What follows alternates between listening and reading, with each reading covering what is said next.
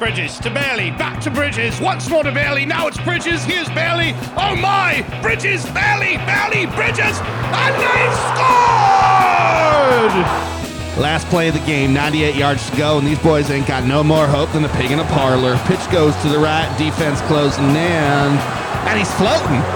He's in the air. Human being is taking flight. He's flying to the 50, the end zone. Touchdown! The Piggies have done it. Oh, sacré bleu, il est fort son pied. Il utilise ses mains. Son pied? Une honte, une disgrace. Oh, what's this?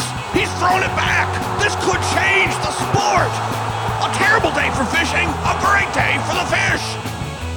This is Apocalypse Sports Radio. And now, your host, Shane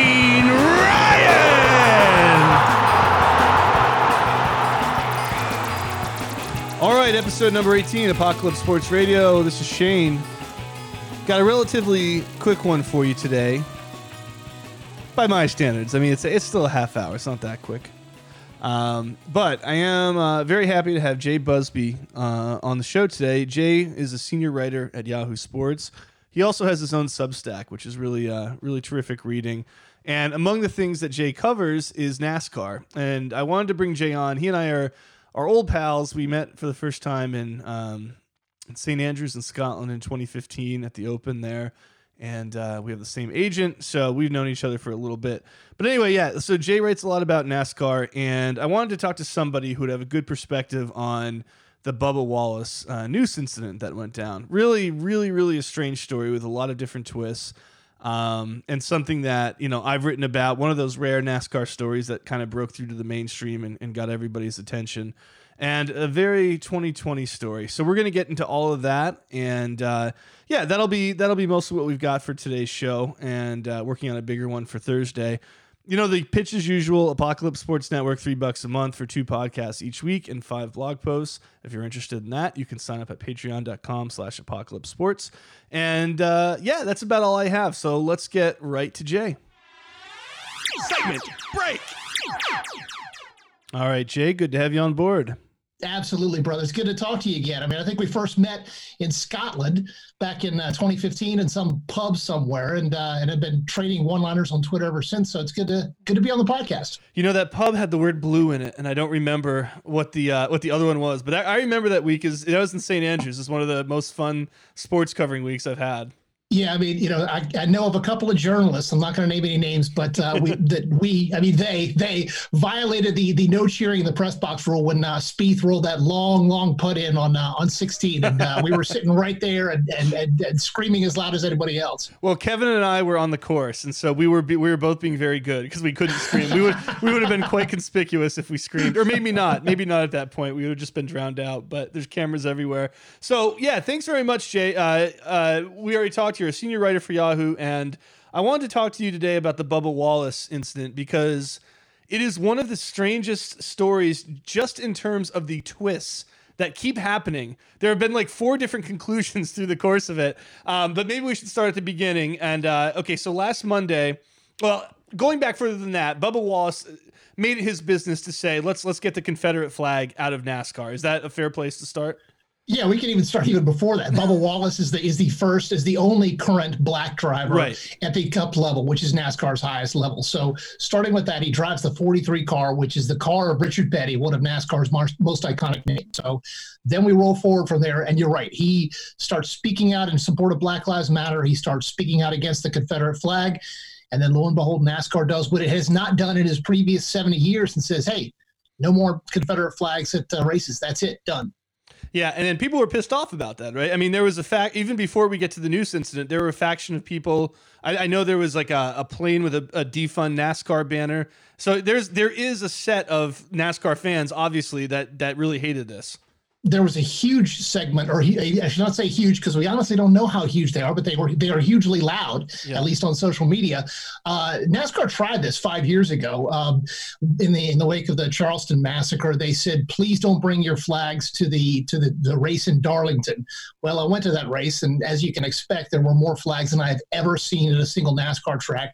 NASCAR fans tend to be a little rebellious, and when someone tells them not to do something, they do the opposite. So, yeah, that the the infield was absolutely. I'm sorry, the uh, the, the, camping area around the, the, track was absolutely full of Confederate flags, yeah. and so this time around, obviously, no fans in the stands, or very few fans in the stands. I think had five thousand but certainly that, that wasn't restricting fans from bringing uh, Confederate flags outside the track. And there was a there was a parade of trucks uh, waving the flags, and as you mentioned, the plane flying over the head with a Confederate flag.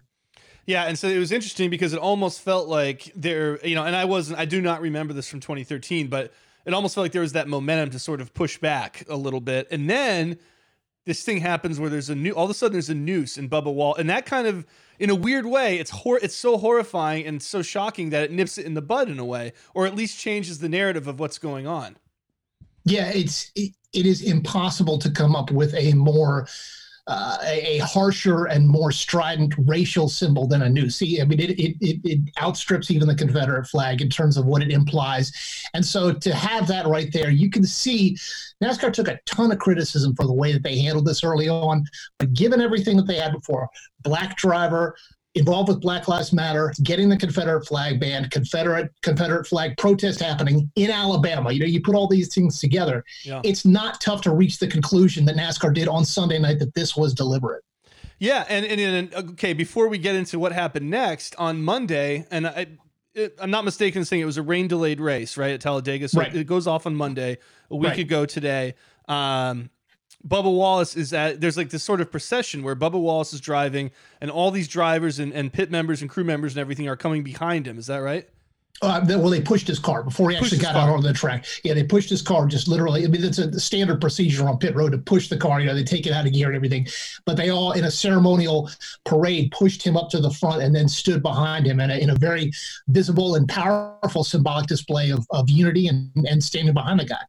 Yeah, and you wrote about this for Yahoo, Jay, and you, uh, I'll link all these pieces that you wrote. Um, but it, it was it was really something else, and uh, to have the solidarity of his fellow drivers had to be you know super meaningful in that moment when you know as an outsider for me someone who's not a big NASCAR fan I wonder like how many of these guys are from the south and how many of them disagree with the Confederate flag thing but they all it seemed like at least most of them as far as I know got behind him and, and showed their faces sort of in solidarity with him yeah, and this is this is a unique event in the fact that that up until literally just a week ago, these guys would dodge any attempt to talk about anything political, anything racial, anything social. They would work their way out of the conversation as fast as possible. The only exception, Dale Earnhardt Jr. That's because he's so big that that even if even if you take out the racist section of fans, he's still just fine. But every other one was so protective of their image that they wouldn't say anything. They would no comment regularly.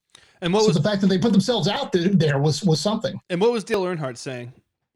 He said, for, as far back as 2002, he said that uh, the Confederate flag has no place in NASCAR, and he said it again in 2015 uh, after, as I mentioned, the the Charleston mm. incident. Yeah. He, he was he came out very defiantly against the Confederate flag, which is kind of a surprise because you know you can go and see these kind of bootleg Confederate flags with with the number three, his dad's number, or with his dad's car on them, all over the place. But uh, but he was he was certainly made absolutely no qualms about how he felt about it. And did he was there a backlash for him for that? I mean, did fans get pissed off? Did he lose some Southern fans or anything?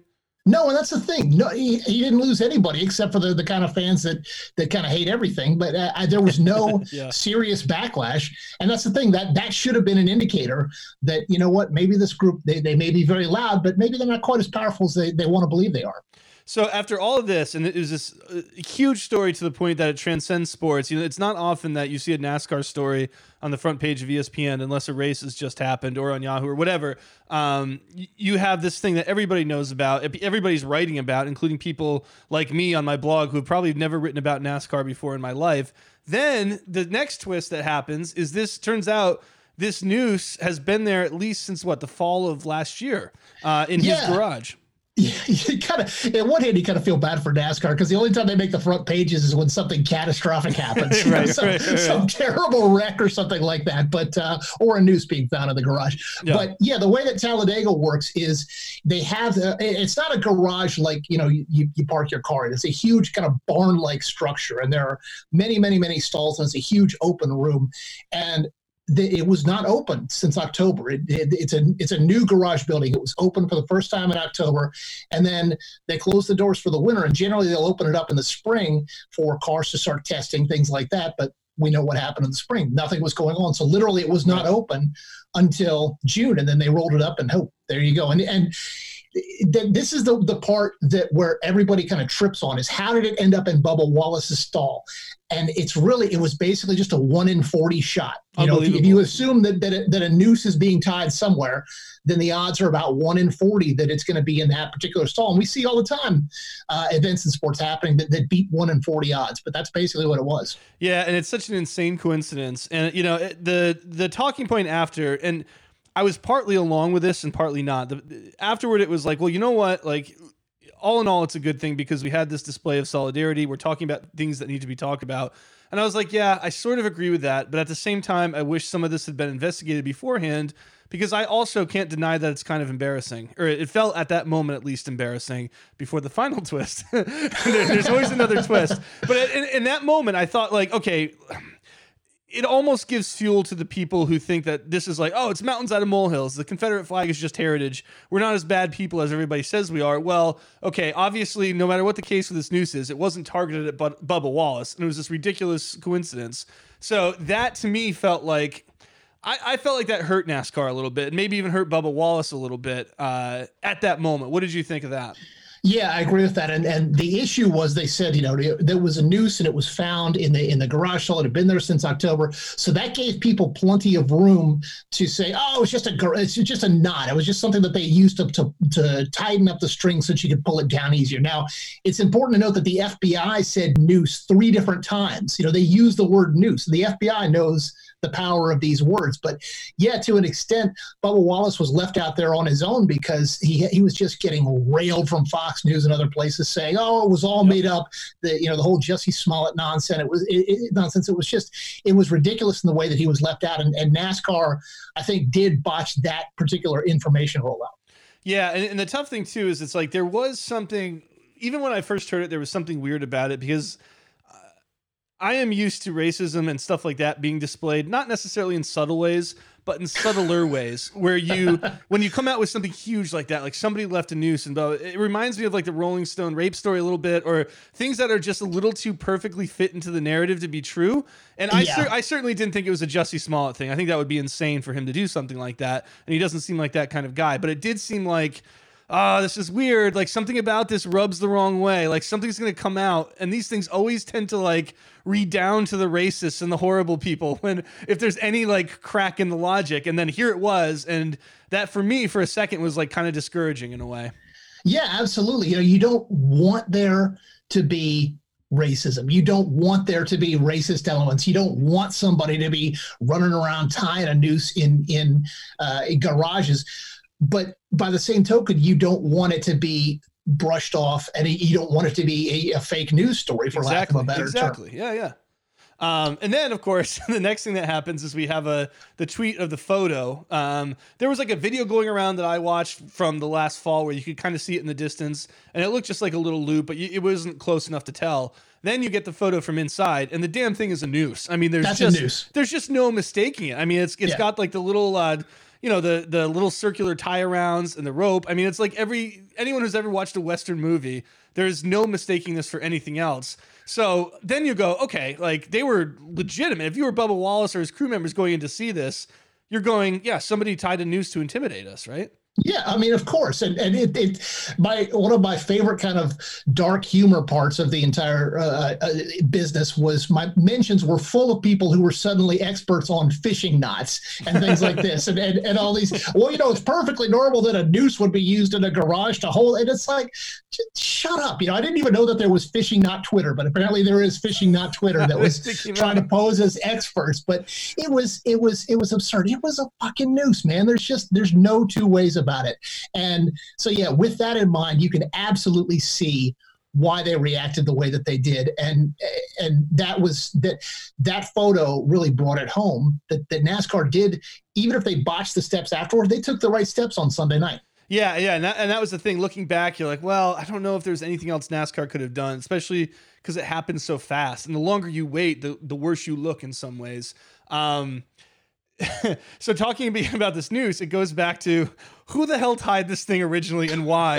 and I feel like that's a question we're never going to get the answer to. I can see it being I can see it going anywhere from someone like who was a racist and thought it was funny to somebody who like maybe thought it was funny and didn't even consider the racial element. It was just like, I'm gonna learn to tie a noose. We need like a garage pole. I'll tie it in a noose and maybe people will laugh at that. Not even thinking of that. And it's just one of those weird things in history that it's going to remain a mystery in all likelihood, and we're going to have no idea what the intent was behind it ever. Yeah, I mean, if you want to do a garage pull, just uh, you know, getting into here's into rope knot tying Twitter here. If you want to do a garage pull, you do not do a noose because it compacts and it'll compact on your hand if you're trying to pull it down. But uh, that's the whole point of a noose. But yeah, I, I, think you're right. There's there's no way to answer exactly what happened. But the thing is, if you if you focus, not you, but anyone that focuses on the motivation of somebody who did this, it, it, obscures the fact that this is a noose in a workplace, yeah. which is very, very visible to, to not only uh, the, the black drivers, the black crew members, but everybody. You know, you're not going to see a noose in, in the, in, the, Starbucks. You know, you're not going to see a noose in a bookstore. It's, it's, it's just yeah. not going to happen. And so that's the kind of thing that gets obscured when, when people focus on the motivation or the, the, the, the uh, forensics of how it got there. So to me, this is like an ultimate 2020 story, Jay, in the sense that – there's all this controversy, but I think any side is going to leave sort of feeling like they were right. And there's just enough on both sides to kind of confuse and muddle the issue and to, right. bring, to bring us no closer to unity or agreement on anything and almost to be more divisive. But let me turn it to you. I mean, what do you think the the general like net effect of this whole thing is now that we're I guess we're like what a week away from the from the race and you know, we're right. getting farther and farther away from everything. I think that that the the long lasting effect is going to be that image of all the drivers rallying around Bubba Wallace, of seeing the positive impact that they had, and seeing how it, it, it reacted well with their with their fans, with the majority of the fans. Obviously, there's there's going to be still cranks there, the next step, though, for NASCAR is to figure out how to go. It's, it's like every other company, go beyond gestures, go beyond the hashtags, and, and what are you going to do next? What do you, what effort are you going to make from here going forward to help not just black drivers, black crew members, but but fans of color who might want to join in the races, fans who want to see NASCAR and have, have been turned away from it because of the racist elements. So you and I, Jay, have both covered a good a good deal of golf, and uh, you know, I think, in my opinion, the players, the American players there, tend to be uh, conservative. A lot of them are from the South, but most of them come from money. So I almost consider it like a different kind of conservative. Uh, right. What what are like when you talk about? I know NASCAR is such a huge money sport now, and the demographics of the drivers look different than they would have in like the you know the rough and tumble like 60s or 70s or whatever. But what are if we're talking about like an average driver, what are they like? What are their politics? Uh, you know, what kind of people are they?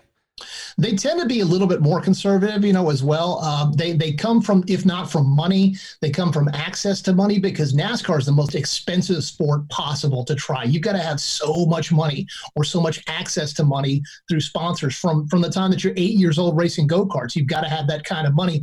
But they tend to be they tend to come from you know it's tough to make a, an overall judgment, but sure, they tend sure. to come from from you know more rural, less urban settings, and and obviously you know they're they're predominantly white. So there's only of the of the 40 drivers in, in the field at any given time, there's only three that could be con- potentially considered not completely straight down the road like me, white. So that's right. you know it's it's a yeah. small minority. And what about the sport in general? Uh, this is something that, like, I, I, think, like ten years ago, you'd always hear NASCAR is the fastest growing sport in the world. And now I feel like when I hear it talked about, it's actually not doing so well, or it's it's maybe like falling on hard times a little bit. But my understanding of it is very vague. How is the sport itself doing aside from all this stuff?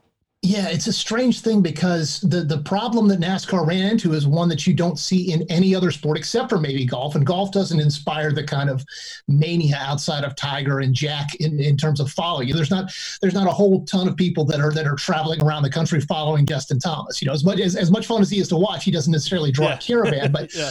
but uh, but and I don't mean to pick on JT. I love him, but it, in terms of drivers, you go and you get connected with a driver. It's like a member of your family, and they will wear share stuff with him. They'll get tattoos of his number. Everything will connect with him. And the problem with that is that NASCAR's most charismatic drivers, Tony Stewart, Jeff Gordon, Dale Jr., they've all retired. And so it's not like when your favorite baseball player retires, you're still a fan of the team you're kind of left adrift. And really? so that's okay. what's happened okay. is is that a lot of fans just kind of find themselves without a country anymore. They'll go and they'll take on someone like Chase Elliott, who's the son of, of legendary driver Bill Elliott, but it's not quite the same thing. And so, yeah, a lot of fans have just kind of drifted away because their guy has moved on. And you know, being having covered it, um, what's your sense of how NASCAR is handling this? And I'm not talking about the Bubba Wallace incident. I'm talking yeah. about in terms of growing the game because it's tough, right? I mean, this is a very limited kind of thing although it shouldn't be. Everybody's got a car. yeah, or, yeah, cars exactly. cars are everywhere, but it seems like a difficult sport to grow, in my opinion.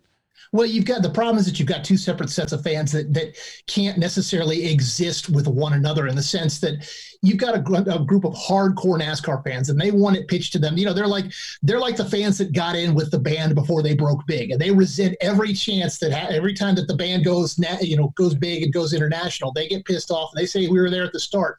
NASCAR the same way. You've got that core group of fans who say that NASCAR got too big too fast. But that was the only way that the sport was going to survive was to expand out of its southern footprint, to expand to California, to expand to Chicago, to expand the Northeast. And the, the, the fans that come in in those places don't have the same diehard long-term generational fandom, but they don't want to be told that they're you know interlopers. They don't want to be told that they're yeah. outsiders, and so it's it's it's this weird dynamic where you've got a, a very loud section of the fan base that's actively against any more expansion. And I would imagine the the tightrope walk for NASCAR is you also don't want to lose those original people. And exactly. So, you know, probably again going the Confederate flag thing. I mean, I'm sure there's some overlap there where it's like you gotta be very careful of you don't want to completely cut off new people, but also it's important not to lose the base either. Yeah, that's exactly right. And and the way that the sport was founded, I mean, it was founded on bootlegging, it was founded on rebellion, it was founded on this idea of badass driving, these drivers who didn't give a damn, they'd run from the law and they'd be smuggling it. And it's it's a kick-ass image. It's a great image, and it's something that everybody who's driven in a car, who's been in a car, and said, you know what, screw it, I'm going a little bit over the speed limit, which is all of us. Yep. They can all sympathize with. So the, the question is to how to how to hold on to that attitude while getting out the racist element that sometimes slides in underneath that attitude. You know, NASCAR is not a racist sport, but there are an awful lot of racists that like NASCAR. That's interesting. Now, let's uh, a slightly more positive note, Jay. Along with writing for Yahoo, you also have a great Substack um, that people can sign up for. jbusby.substack.com. And recently you wrote about Talladega, and that was something I really enjoyed reading. Um, and I wanted to ask you about it because – it is one of those venues where it's like even if you're not a baseball fan you probably know a little bit about fenway or yankee stadium or you know you could go through all the sports and say like there's these famous venues. Now talladega is a name everybody knows even before the movie uh, right. talladega which i'm sure is a perfect representation. No but but what is it that makes this track special? And uh, tell me a little bit about the mystique of talladega and yeah just kind of what it's all about it's it's the biggest track in NASCAR. It's 2.66 miles. It is just enormous. It's in the middle of nowhere, Alabama, in this little valley, and people will gather from all over the country, especially all over the South, to come. At least not this year, obviously, but in better times, they will gather to come to hang out in the infield, hang out in the outfield, or uh, outfield, hang out outside the track. They will be there, and it's the kind of place where it's just this weird sort of city unto itself, where where laws don't apply, where morals are kind of subjective. It's it's it is so much fun.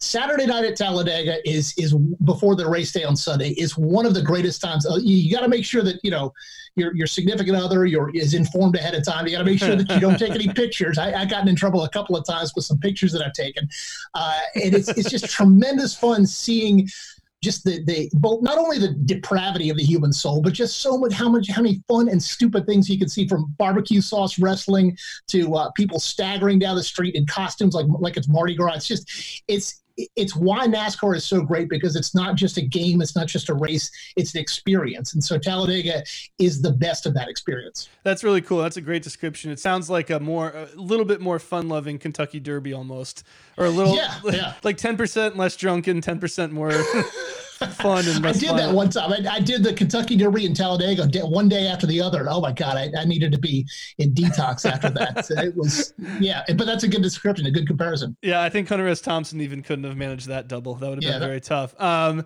and then last thing, Jay, the other thing you wrote in your Substack, which I just think is you know totally unrelated to what we've talked about so far. Um, but hold on, let me get the name of this duel. What was the duel called that you wrote about? The Sandhill. Oh, the the the sandbar the sandbar duel. Yeah, the The sandbar, sandbar fight. Duel. This is one of those things that I love about history because occasionally, whether it's sports or normal history, you'll come across something that's so absurd that you, nobody could have made it up. It- it's too crazy to be real. Tell us about this if you can. I don't know if you can Yeah. summarize it, but this is back in 1827. There was uh, a couple of families in Mississippi, you know, the, the classic kind of old Mississippi families like like Shakespeare. They hated each other. They would go back and forth over debts and women and so forth. And at one point, these two, uh, the two of the men of the family, decided to have this duel. So they had this duel, and they've each got you know half a dozen guys with them. They have this duel where they're standing there. They fire their guns at each other two times. They miss both times from a distance. you know, it's it's not it's not like the, the Bugs Bunny, you know, march and walk and turn. You're standing and pointing at the guy some distance away. They miss both times, so, so they're thinking, okay, that's it. We're done. We're shaking hands. We're good. Well, the entourages say, hell no, we're not done, and they start this brawl between them, and it ends up with two people dead, multiple people injured, and the, the worst part of this was Jim Bowie. You've heard of Jim Bowie from legendary uh, Died at the Alamo, Bowie knife, and all this stuff yep, yep. The legend of the Bowie knife starts here because one of the other guys comes, pulls a knife out of his cane, you know, like a James Bond villain, stabs Jim Bowie in the chest, but this cheap ass knife bends on his sternum. So Bowie grabs the guy. It's like John Wick grabs the guy by his shirt, and I'm doing this right now on Zoom. Shay, you can see me doing the whole action. Yeah, yeah, it's great. grabs him and then yanks him and then and then shoves the Bowie knife up and kills him right there, right over top of him. So it's just this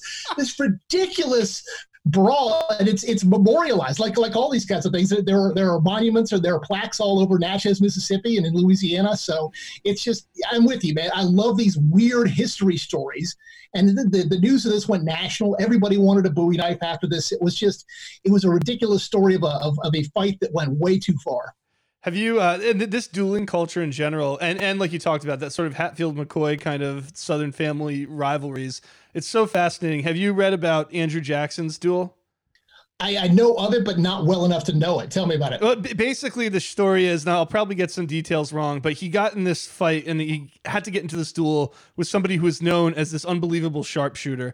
And Oh, so, Jesus. and so his his decision was that he was going to let him shoot first, and he wore a giant coat.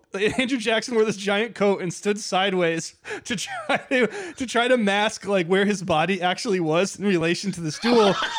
But it turns out this guy's a sharpshooter. He's unbelievable. So he shoots him anyway and like hits Andrew Jackson in the stomach. Andrew Jackson pulls himself up, bleeding from the stomach, and murders this man in cold blood.